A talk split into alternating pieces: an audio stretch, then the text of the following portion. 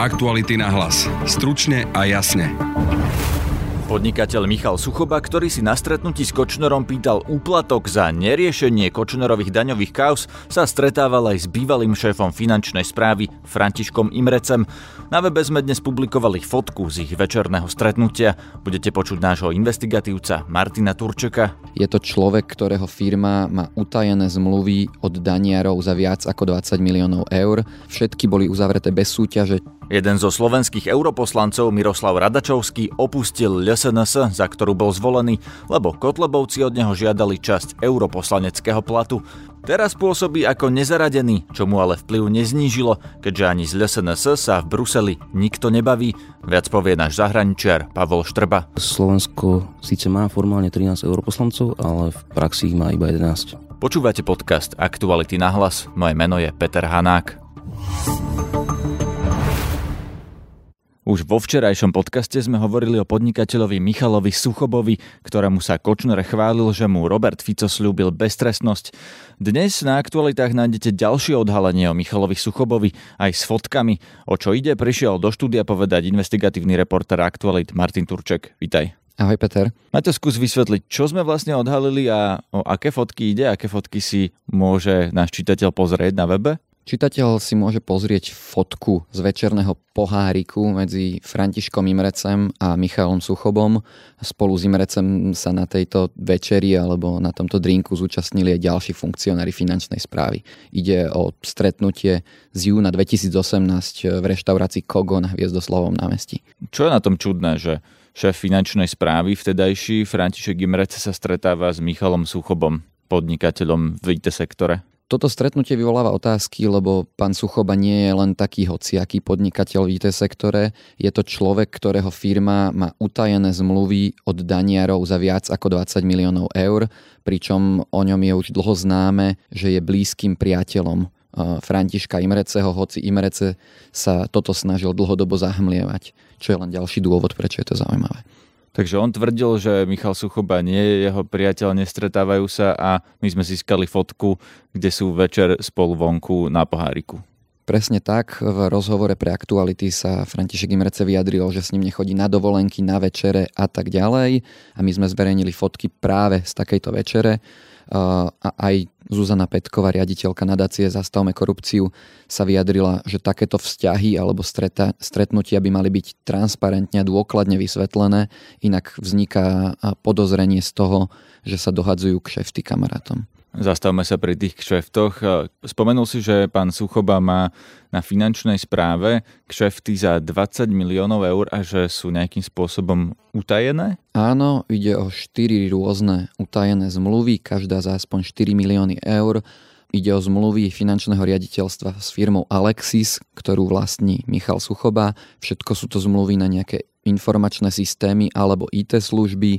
Všetky boli uzavreté bez súťaže, čiže priamým zadaním pri všetkých vznikali nejaké kontroverzie, keďže Suchoba je priateľ s Imrecem, ale napriek tomu nikdy neboli ani transparentne vysvetlené a ani nebol nikdy ukázané, nakoľko sú tie zmluvy efektívne, keďže sú utajené. Tieto zmluvy by sa síce mohli odtajniť a pri jednej takejto zmluve aj Imrece prislúbil, že tá zmluva odtajnená môže byť, ak tomu nič nebude konkrétne brániť, ale nakoniec odtajnená nebola, ani nevieme, či niekedy bude. Z tohto pre mňa vyplývajú dve otázky. Jednak, či je vôbec legálne, aby zmluvy tohto charakteru za toľko peňazí boli tajné. A tá druhá je, čo sú to vlastne za zmluvy? Čo si potrebuje finančná správa kupovať od podnikateľa Michala Suchobu za 20 miliónov eur? Je tam známa virtuálna registračná pokladnica, dátové úložisko k tejto pokladnici za 4 milióny eur, kontrolné známky a prekvapivo aj plánovanie kontroly, čo znie tak paradoxne v kontexte s nahrávkou medzi Suchobom a Kočnerom, kde sa práve kontrola mala ovplyvňovať. Na čo tá virtuálna registračná pokladnica tam Okolo toho projektu bolo dosť veľa problémov.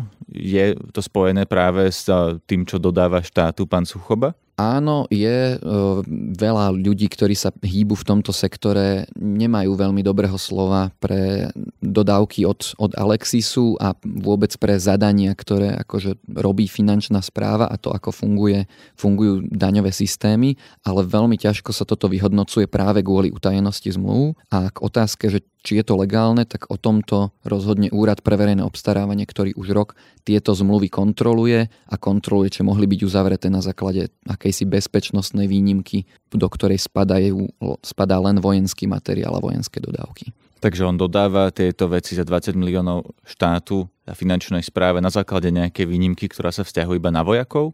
Áno, Európsky súd rozhodoval o tom, že táto bezpečnostná výnimka sa vzťahuje len na čisto vojenské, dokonca nie všetky armádne, ale, ale len na dodávky používané na vojenské účely. Napriek tomu finančná správa túto prax neprerušila ani, ani po kontrole Úradu pre verejné obstarávanie a ďalšie takéto zmluvy uzavrela v roku 2018. Ty v tom dnešnom tvojom texte na aktualitách píšeš, že tá firma Alexis prišla o previerku Znamená to niečo v tomto kontexte dodávania služieb pre finančnú správu? O tom, že Alexis prišiel o previerku, e, napísal už v čase zverejnenia nahrávky Denník N a je to veľmi zaujímavé aj v kontexte tých zmluv s finančným riaditeľstvom, keďže sú všetky utajené. Na to sme sa pýtali aj finančnej správy. Finančná správa tvrdí, že musela s nimi automaticky rozviazať zmluvu o postupovaní utajovaných skutočností, čiže to, čím firma doteraz disponovala, už tým disponovať nemôže. Dokonca nastala istým spôsobom vtipná situácia, že firma musela vrátiť zmluvu, ktorú sama uzavrela danierom, lebo už sa nemôže s vlastnou zmluvou oboznamovať, nakoľko na ňu nemá príslušné oprávnenia. A vyplývajú z toho aj ďalšie zaujímavé veci, prípadne otázniky. Takže to znamená, že aj k našim dátam alebo k dátam z finančnej správy o tom, kto koľko zarába napríklad, kto koľko zaplatil daní a podobné veci, sa dostane niekto, kto prišiel o bezpečnostnú previerku a kto sa stretáva s Marianom Kočnerom? Teraz by sa nemal. Ako náhle niekto príde o bezpečnostnú previerku, ďalej by nemal mať prístup k týmto veciam. Rizikový je práve ten stav predtým, kedy už sa Suchoba stretával s Kočnerom. No počkaj, ale tie virtuálne registračné pokladnice fungujú? Spravuje ich táto firma naďalej, ten Alexis? Podľa finančnej správy už servis nebude poskytovať Alexis, ale bude si ho finančná správa robiť sama. A doteraz to nemohla robiť sama? Potrebovala tie služby za milióny eur? O, ťažko povedať. Môžeme sa na to v budúcnosti pozrieť. Michala Suchobu sme včera mohli počuť na nahrávke s Marianom Kočnerom. Oni tam hovorili, okrem toho teda, že Kočner sa chválil, že si na finančnej správe aj v, na prokuratúre a v policii vybavil od Roberta Fica beztrestnosť, tak oni si tam rozprávajú aj priamo o finančnej správe. Vieš to vysvetliť, že čo to znamená, keď tam hovoria, že niečo má Suchoba Kočnerovi vybaviť? Áno, to stretnutie sa evidentne odohralo preto, lebo Suchoba si chcel od Kočnera niečo pýtať, lebo na strane finančnej správy sa objavili nejaké nezrovnalosti ohľadom vratiek spojených s Marianom Kočnerom. išlo o kauzu Velten, ktorú odhalil Jan Kuciak, kde vznikla neoprávnená vrátka 4,2 milióna eur, čo je aj škoda, ktorá vznikla štátnemu rozpočtu. A Suchoba sa snaží za prikrytie tohto pýtať peniaze od Mariana Kočnera a Kočner mu ich nechce dať, pretože sa tvári, že jeho krytie siaha o mnoho vyššie ako nejaké eh, levely manažerov daniarov. Nie je jasné, či nakoniec bolo niečo zaplatené, Suchoba od neho neskôr pýtal aspoň peniaze pre chlapcov a dievčatá. Takže Marian Kočner páchal daňové podvody, na ktoré prišiel Jan Kuciak a keď ich začala riešiť finančná správa, tak Michal Suchoba, podnikateľ, ktorý dodáva software za milióny eur finančnej správe, šiel od Kočnera pýtať úplatok za to, že ho finančná správa nebude riešiť? Áno, presne tak to vyzerá, až na to, že časová súslednosť je zrejme iná, pretože Jano Kuciak túto kauzu odhalil až potom, ako sa odohralo toto stretnutie v roku 2015. Čiže finančná správa vedela, že Kočner robí daňové podvody, ale musel to odhaliť až Jan Kuciak? Presne tak a tak toto fungovalo bohužiaľ s mnohými kauzami na Slovensku. To bol Martin Turček z investigatívneho oddelenia Aktualit. Aktuality na hlas. Stručne a jasne. Na aktualitách sme minulý týždeň upozornili na to, že slovenský europoslanec Miroslav Radačovský, bývalý sudca, ktorý bol zvolený za LSNS, opustil túto fašistickú stranu a vystupuje ako nezávislý. Dnes si môžete na našom webe prečítať analýzu, čo to znamená byť nezávislý v Európskom parlamente. V štúdiu je jej autor Pavol Štrba. Vítaj. Čau, Peťo. Pavel, proste ako došlo k tomu, že slovenský europoslanec Radašovský opustil stranu, za ktorú bol zvolený krátko po voľbách? Túto časť e, tejto našej témy o Kotlobovcoch e, v Európskom parlamente tu riešil kolega Tomáš Kysel a on vlastne písal o tom, že Radačovský sa pohádal s LSNS kvôli tomu, že údajne LSNS od neho žiadala príspevok na Charitu z jeho europoslanského platu. Pán bývalý sudca Radačovský to údajne odmietol. To je taký ten desiatok vodcovi, čo aj poslanci alebo kandidáti do iných funkcií za LSNS museli platiť aj nominanti na župe. To, to to isté, stále sa rozprávame o tom, že Marian Kotleba dáva svojim ľuďom podmienku, že ak získajú nejakú funkciu vďaka LSNS, tak musia strane odviezť nejakú časť platu? Áno, malo by to byť e, podobné a s tým, že e, pán Radačovský pre aktuality túto vec tak celkom vtipne, smutne komentoval, že sa obáva, že ten jeho finančný dar e, v hodnote 3000 eur by skončil na sume 1488 eur, ako sa to stalo už v minulosti. Čiže on vlastne narážal na to, že LSNS dávala dary vo výške tej nacistickej skratky, ale tomu nevadilo predtým, to nevedela, aká je to strana? Tak on stále tvrdí, že akýkoľvek spájanie s e, fašizmom, s neonacizmom a s touto symbolikou, že to vždy odmietal a dokonca tvrdí, že jeho rodina bojovala v Slovenskom národnom povstaní a podobne. Ale tak potom je otázka, že prečo kandidoval za LSNS. No teraz to vyzerá tak, že preto, aby dostal funkciu v Európarlamente. A môže to tak pre niekoho vyzerať.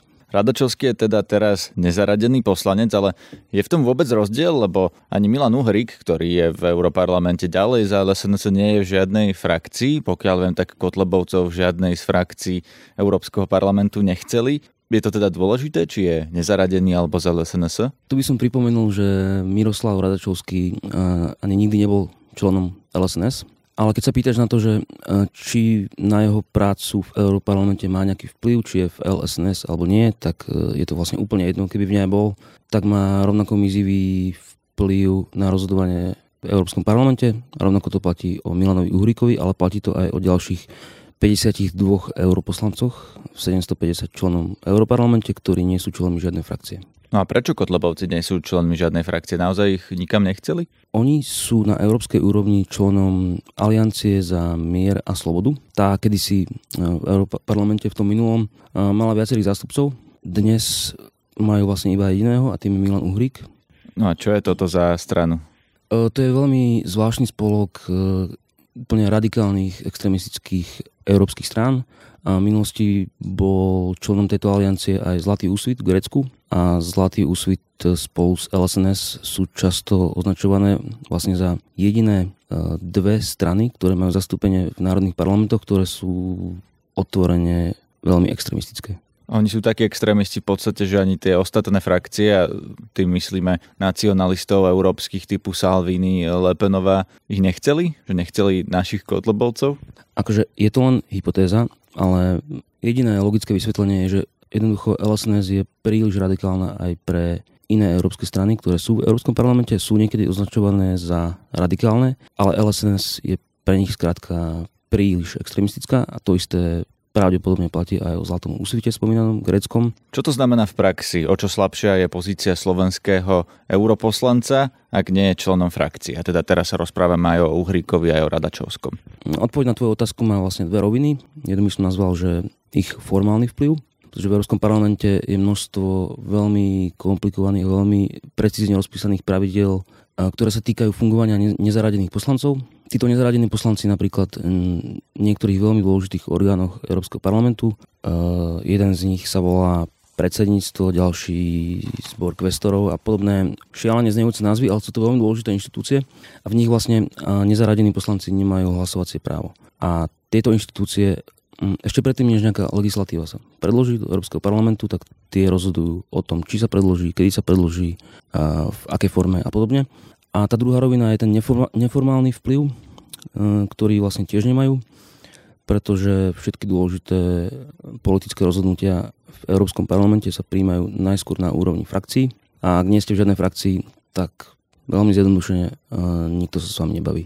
Takže dá sa zjednodušene povedať, že ani Uhrík, ani Radačovský v Bruseli veľa vody nenamutia, že majú nulový politický vplyv? Povedal by som, že takmer nulový, pretože samozrejme hlasovať v pléne môžu, ale nemôžu rozhodovať o tom, o čom sa bude hlasovať a tak ďalej. Takisto môžu byť členmi výborov a myslím, že pán Uhrík je členom nejakého výboru, pán Radačovský je členom nejakej delegácie pre vzťahy s Ruskom a podobne, ale títo poslanci spolu s ďalšími 52 nezaradenými sú v Európskom parlamente izolovaní a vlastne od slovenských, ostatných slovenských europoslancov často počuť takú vetu, že Slovensko síce má formálne 13 europoslancov, ale v praxi ich má iba 11. Ty v tom tvojom dnešnom článku si napísal aj to, že ani len slovenské veľvyslanectvo, alebo teda zastúpenie Slovenska pri Európskej únii sa s nimi nebaví, s týmito dvomi poslancami, ktorí nie sú vo frakciách. Je to tak? Prečo ich ignorujú? Slovenské zastúpenie v Bruseli musí byť formálne nezávislé a nestranné, ale na druhej strane toto veľvyslanectvo veľmi často konzultuje s europoslancami jednotlivé legislatívy a tým, že dvaja slovenskí europoslanci majú v praxi takmer nulový vplyv na to, čo, o čom sa bude hlasovať, tak e, slovenský veľvyslanec e, Peter Javorčík tvrdí, že sa vlastne nemá s nimi o čom baviť. To bol náš zahraničiar Pavol Štrba. Počúvajte nás aj zajtra a nezabúdajte na náš ranný podcast Ráno na hlas, ktorý má vlastný kanál na Spotify a v podcastových aplikáciách.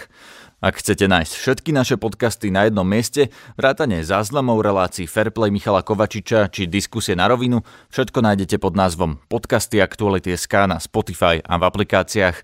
Zdraví vás Peter Hanák. Aktuality na hlas. Stručne a jasne.